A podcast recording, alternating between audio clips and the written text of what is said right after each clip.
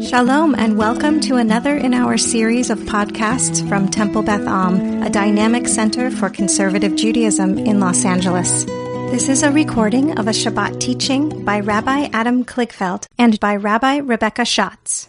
And this, I guess, is part four of, uh, of a series that began a few weeks ago when I gave a, a sermon, uh, I think it was Parshat Vayera, maybe.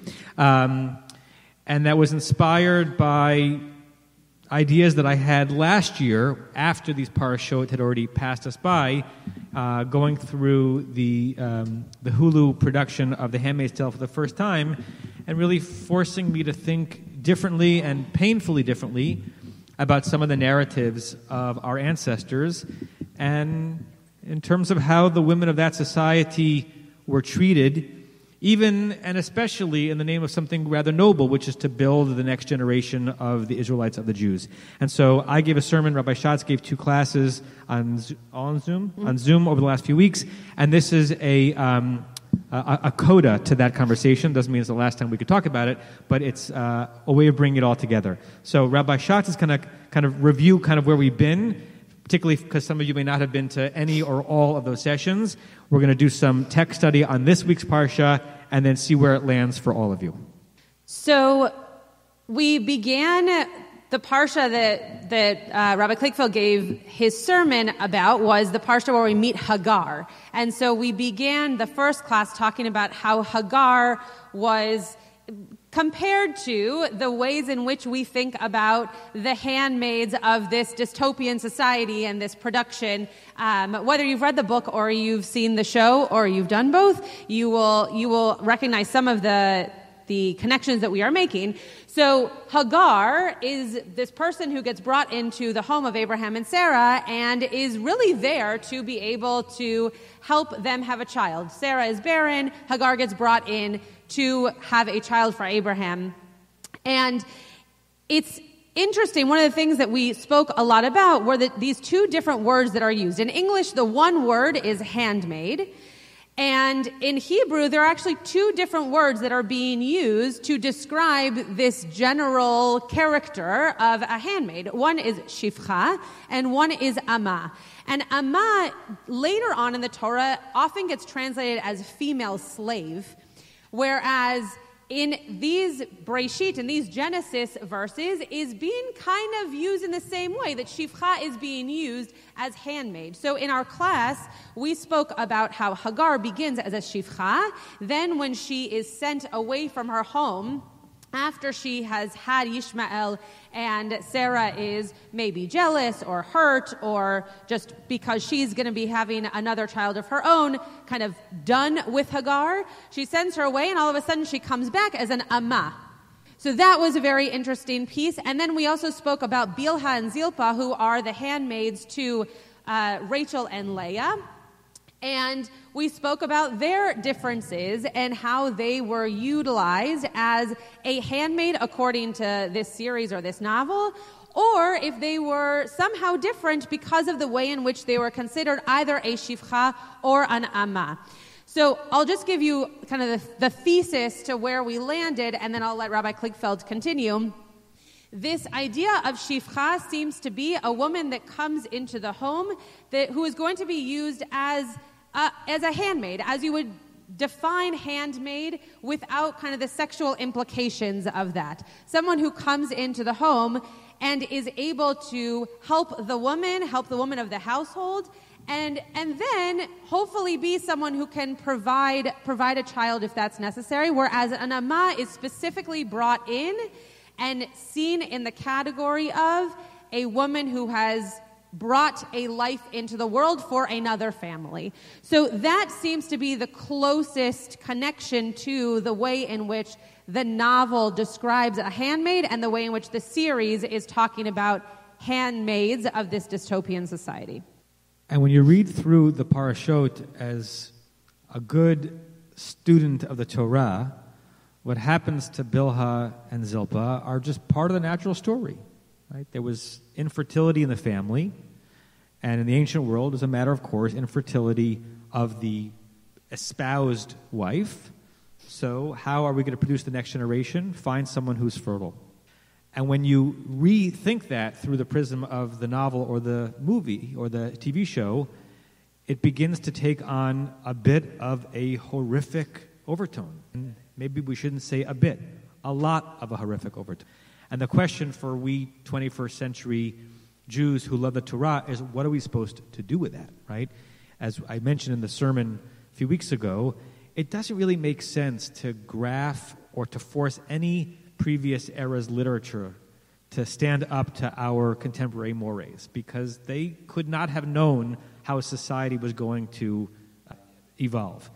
But it's also hard to figure out what our stance is with regarding sacred texts that have things in them that make us cringe as we imagine what the characters were actually experiencing. We chose this as the last Shabbat to this, uh, this class basically because what was convenient on the Beth Am calendar without checking to see what the Parsha was.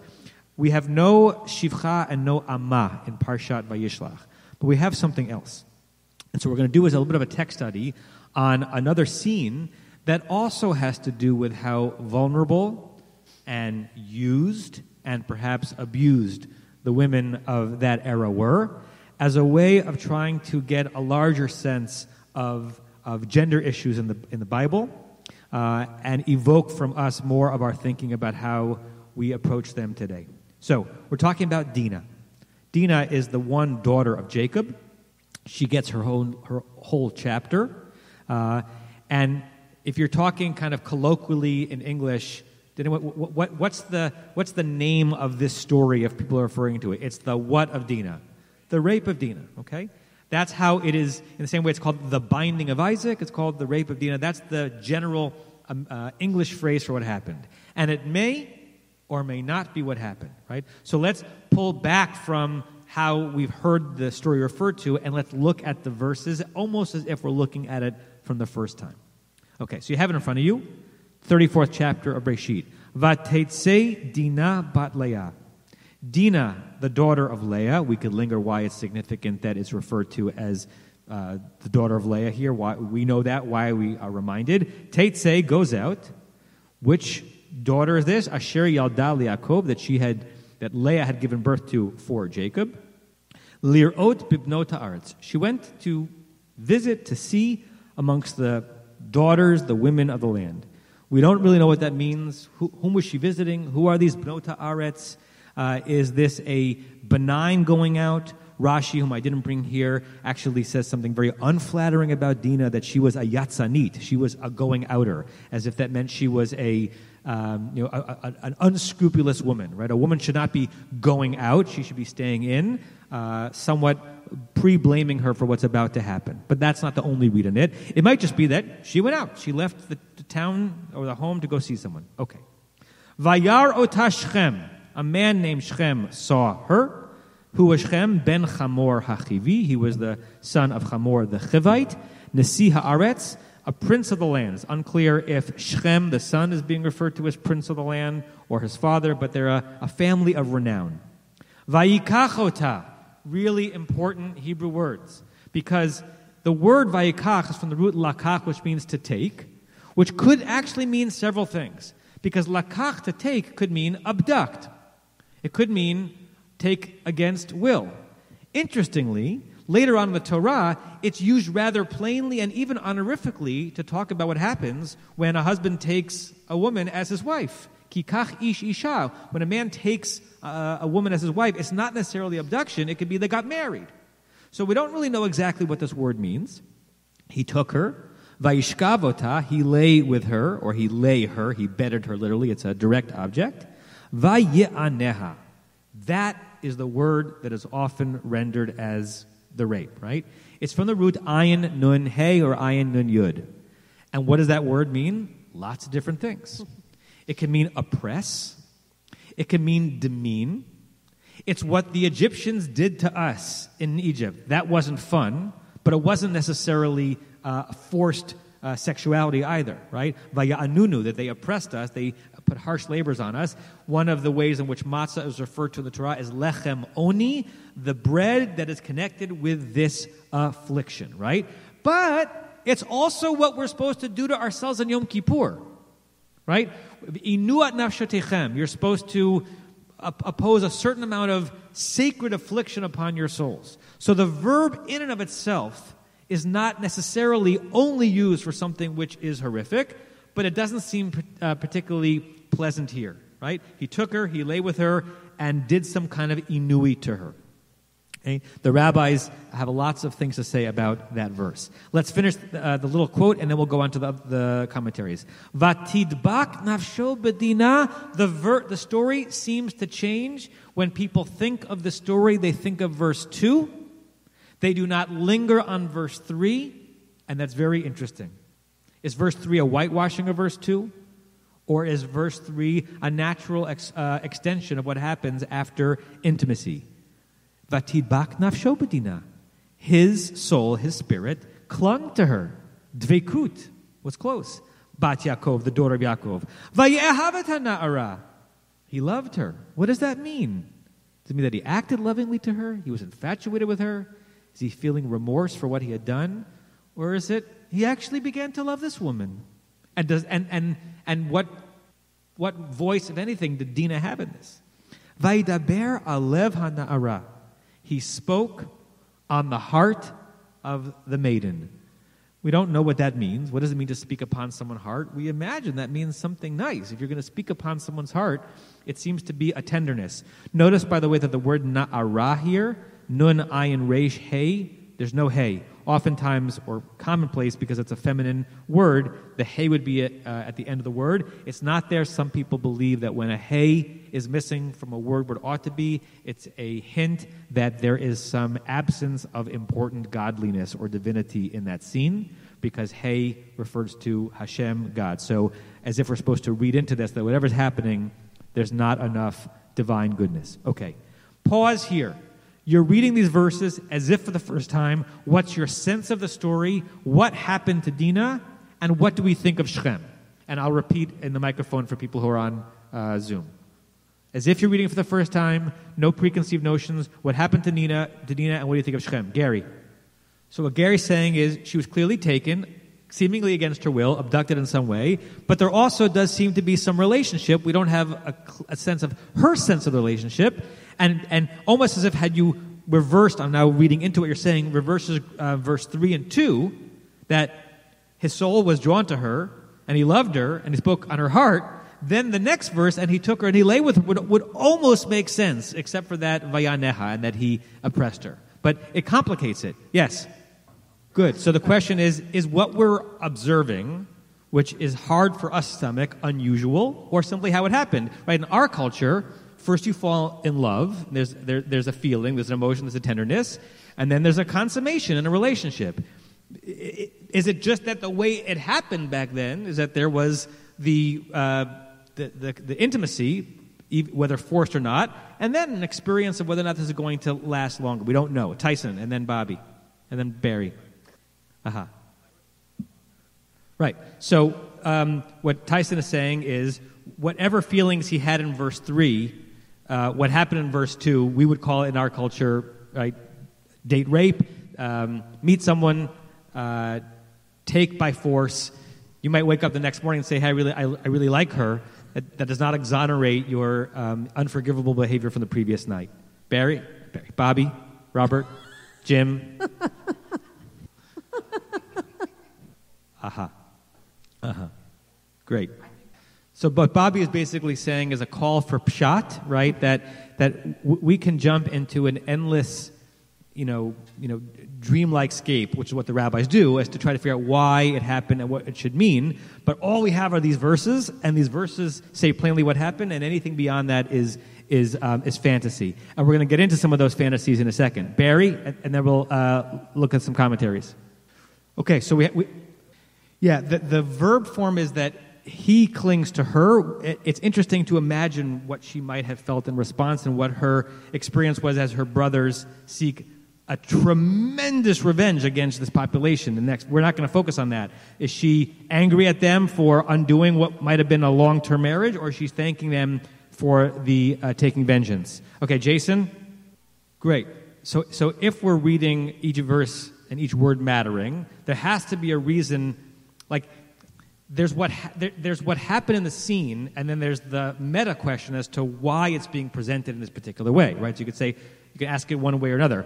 Why did God give us these words, or why did the uh, the coming together of these texts be pres uh, why were they presented in a specific way that includes a very harsh and clear verb? So it seems to suggest that it's not the way it always happened, because if it was the way it always happened, it wouldn't have uh, invited such a word as vayaneha. Justin?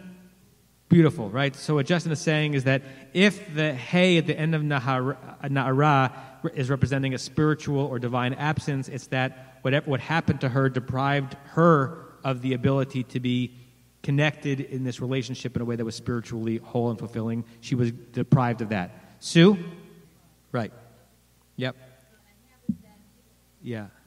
Mm-hmm. Good. Mm-hmm. So Sue is saying that even if the verb lakach sometimes means to take as a wife, it doesn't say wife here, and we want to know how old you she was. I want to tell you all that you don't want to know the sources that try to get into the internal math of the Torah, that try to figure out how old she wasn't. That'll be for a different class.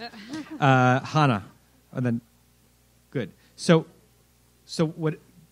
Good. So whatever we try to understand in terms of his motivation, she doesn't speak, she doesn't respond, she has no voice throughout the entire entire process, making her very Zilpa-like, very Bilha-like, very uh, Hagar-like in that she is an instrument. Nancy, right?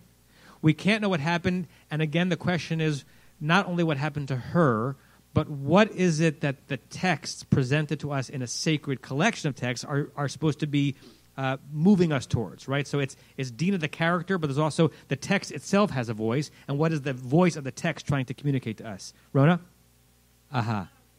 Meaning, is what was wrong not that she was taken, but that she, the daughter of someone significant, was taken. So there are commentaries that I did not bring that go in that exact direction, that the rep- repetition of her being Bat Yaakov, Bat Yaakov, Bat Yaakov saying, what, what, what's untoward here is that you you, you, you lusted and took after someone who, who, who generally would not be treated that way in society, unlike other women who could, who are, who are considered more chattel. I just want to. Can I just add something really quickly to that yeah. comment?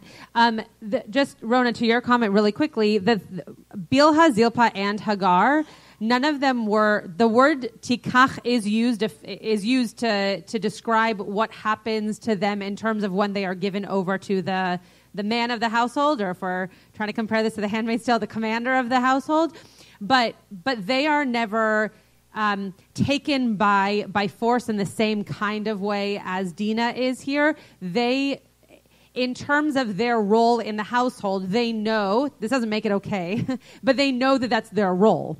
Right? So it seems as though in this story, that was not Dina's role. And so she's being taken, especially the fact that it says that she went out, right? She's not in a home. She's not actually being brought into a home, which is how it is for the other three women, where they're brought into a home and then they have this particular role. In this case, actually, she's leaving her home and then all of this happens. So I just want to point that out in terms of the comparison between.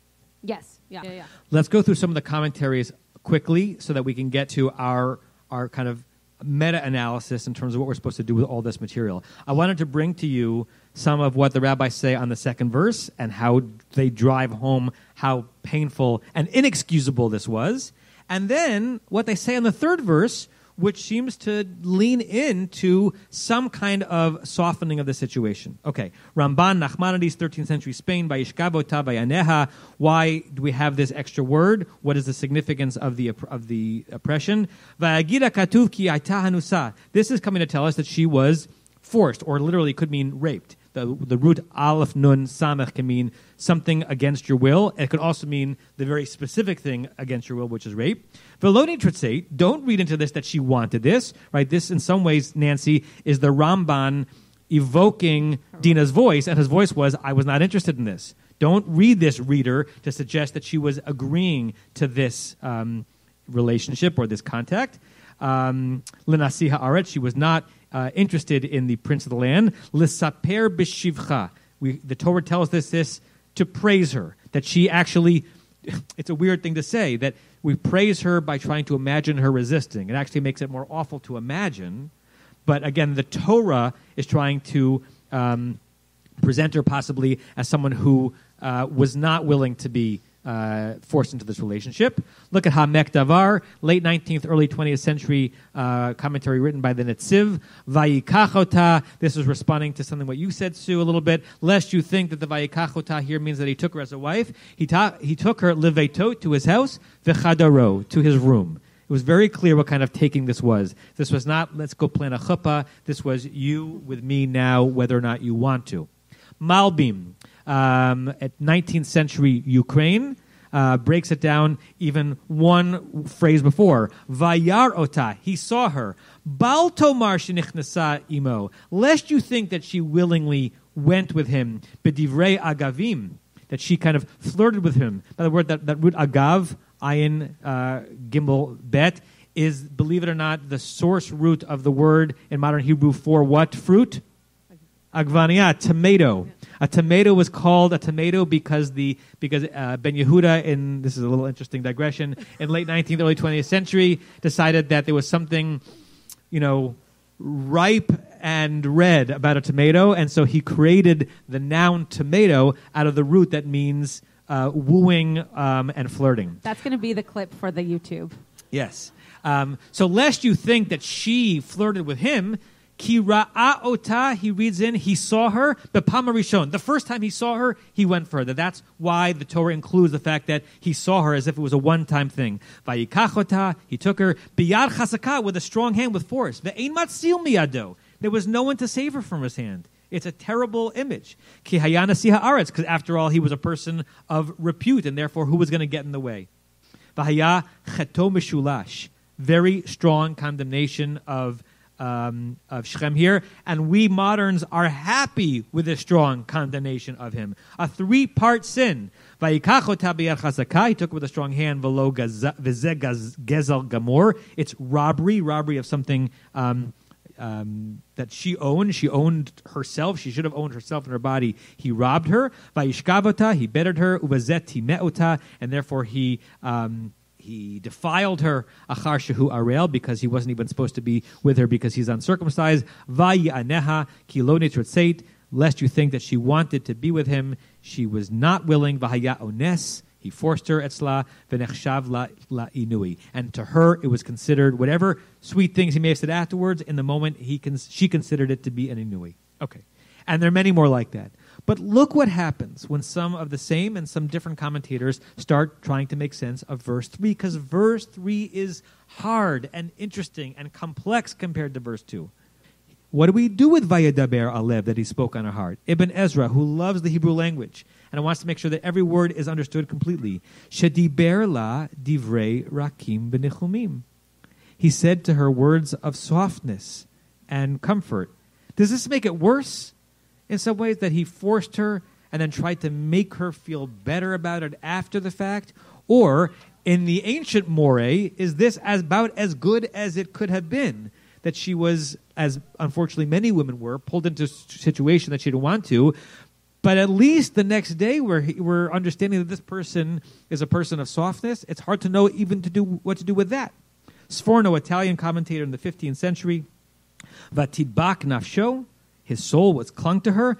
Al hefech ba'amon latamar. We have an example in the Bible of a abduction against a woman's will, and then a despising of the next day, of kind of sending her out as if she really had just been an object. That's the biblical story in the book of um, book of Judges of uh, Amnon and Tamar. This is not that, right? Lest you think this was the worst of ancient society and their interaction between men and women, this started the way so many things did. By the next day, there was the budding of a love, right? There was maybe even, you know, a, a, a and a Golda, right? That after time, no matter how it began, there was something that could have blossomed between them. Look at Ha'amek Davar. We saw him before. Um, sorry, Book of Samuel is where the story is, not the Book of Judges. This is the Netziv, early 20th century. Vatidbak nafsho, his soul clung. Lechiotima.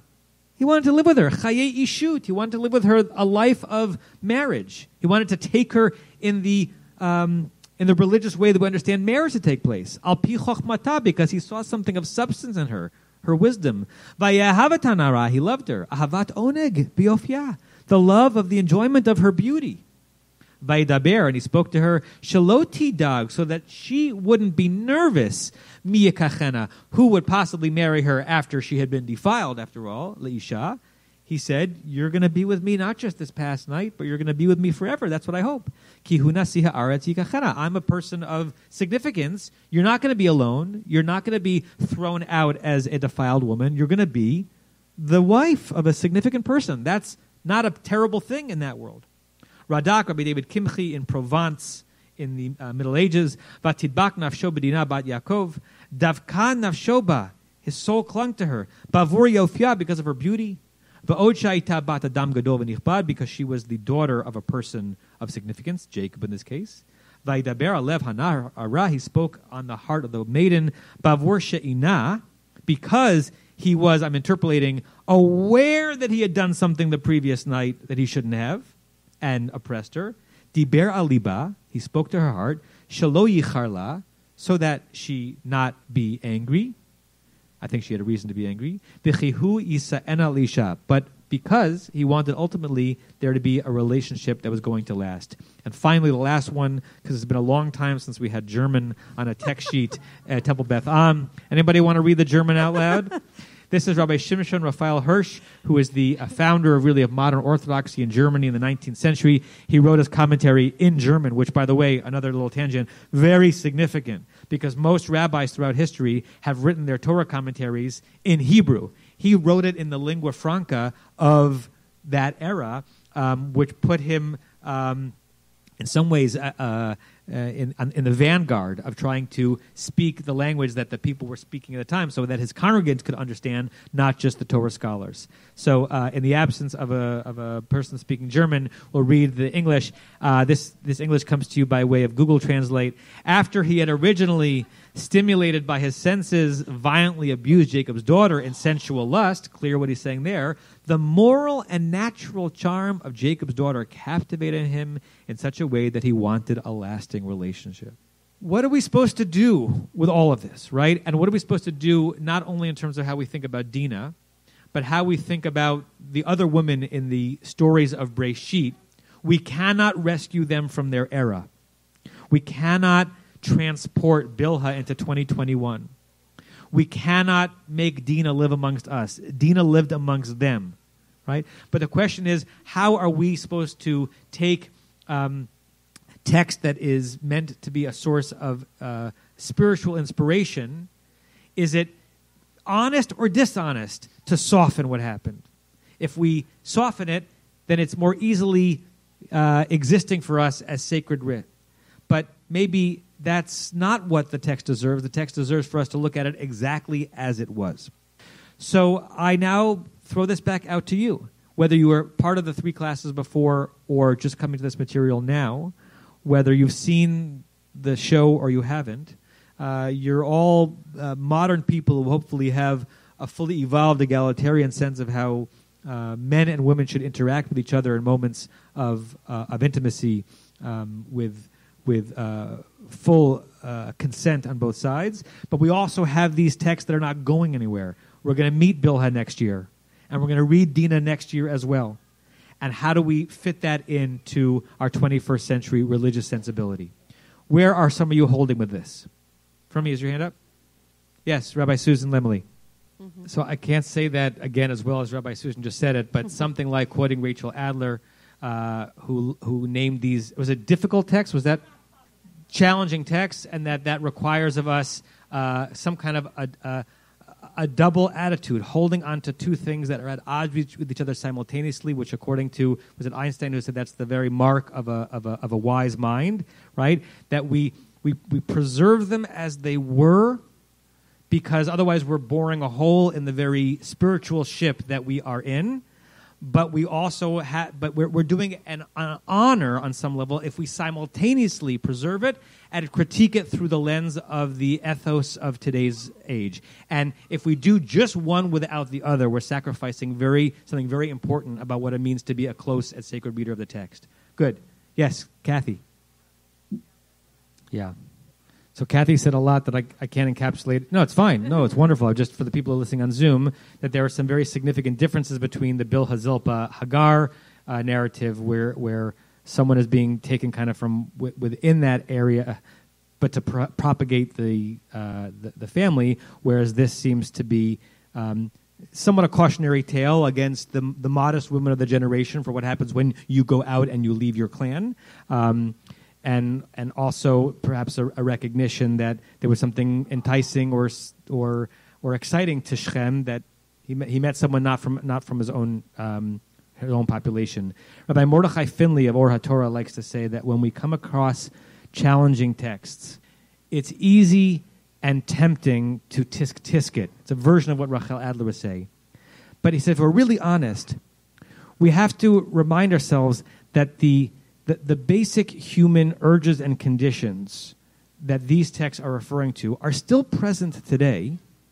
We've just got different um, communal and societal responses to them, right? So, surrogacy, right? We still live in an era where a married couple can face a future without a biological line, and our way of doing it, because of evolved ethics and science, is this way, and their way of doing it was that way. And it's very hard to us to us to, to read through those verses, but they're actually responding to the same human challenge, the same human lacuna, right? Even when it comes to the, I heard him. I won't do this justice, but a really interesting. Um, modern and traditional read of the Sota story, which is a very hard set of verses to read in Parshat Naso with a woman who's suspected of adultery um, and the ordeal she has to go through. And it's so easy for us to look at that with, you know, evolved eyes and say, well, you know, what, what a what what a a base society that was that would force a woman to go through that. What he asks us to consider is the, the notion of suspecting that the one that you are committed to, right, in either gender direction, is not being faithful to you is still a tremendous human uh, uh, challenge and a tremendous emotional uh, place to put yourself in. And we don't yet have the perfect ways to handle that in our society. Neither did they. That's the way they went up, uh, they went about it, and that's what they understood was was God's um, God's command. So some of the issues that the that we're dealing with in the biblical text, we're still dealing with today. Of course, we're dealing with them after thousands of years of moral and human evolution development. Perhaps one more comment before we bring it together, Rona. Yeah. Good. So what Rona's asking are there are there are there almost? There are three almosts. When you follow the narrative of uh, Abraham and Isaac, there are three times where they enter either Egypt or Gerar, and as a way of preserving the well-being of the family in a foreign place, the wives are temporarily offered up as uh, as almost mates for the local king and then there's divine intervention, and they are spared from that um, that indignity. So yes, the it's not just the the the the named and unnamed handmaidens that are part of an ancient society where a woman's body and her sexuality were um, props in a large political game being played by men, but even Sarah and even Rebecca are close to that place and then get spared because of divine goodness. Uh huh. Uh huh. Well, which depends on what the this is. The the Dina is a is in between. J- Joseph has been uh, sold, but he's not yet. Uh, we're not yet seeing the second half of the story. Sorry, it's pre Joseph. I'm, I'm, we're in Vayishlach, not Vayeshev. It's pre pre Joseph. Right. Right. So what Rona's saying is that given the fact that there were other moments in the in the Genesis narrative where God finds a way to intervene lest one of the women in our family gets mistreated, that uh, that what the brothers took um, took it upon themselves to revenge. In fact, the Torah's internal memory of this story, and you're right, the story is primarily about the men and not the women. Who are the villains in the Torah's internal memory of this story? Not Shechem, and not Dinah for going out, but Shimon and Levi who take such bloody revenge against Shechem and his people, such that at their father's deathbed, their father remembers that they are men of weaponry and of, and, and of bloodletting and of um, villainy and of evil, right? So the, the Torah kind of glosses over what happened to Dinah and focuses more on how the brothers avenged her indignity, but in a way that the Torah cannot sanction. Um, there's, there's no way to, to wrap all of this up. Uh, what we wanted to do was to open up this wound a little bit so that we can continue to be honest readers of our sacred inherited text um, and for us to read Dinah and read Bilha and read Zilpah and read Hagar with a little more emotional kindness. Um, and, uh, and, and maybe the most important thing is if, if we're going to read these ancient biblical texts with a critical eye, we can't rescue these women, but there are women that need rescuing today. Right? There are sex slaves even today in, pro- in our country, probably in our city, maybe even in our neighborhood. Right? So even with our society having evolved to the place where it is, the urges and the systems that drove the Inui then are still plaguing us on levels that we don't want to think about.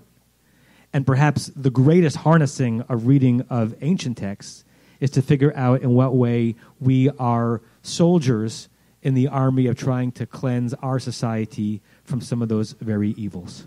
So, Bilhah, Zilpa, Hagar, and Dinah uh, we honor you and we thank you for being in our story, as it were. And we, um, we have heaviness for what the texts uh, forced you to endure. And we're still learning from you all these thousands of years later. You have been listening to another in our series of podcasts from Temple Beth Am, a dynamic center for conservative Judaism in Los Angeles. If you enjoy these podcasts, we invite you to write a review on the Apple Podcast site or wherever you get your podcasts. For more information about Temple Beth Am Los Angeles, go to tbala.org.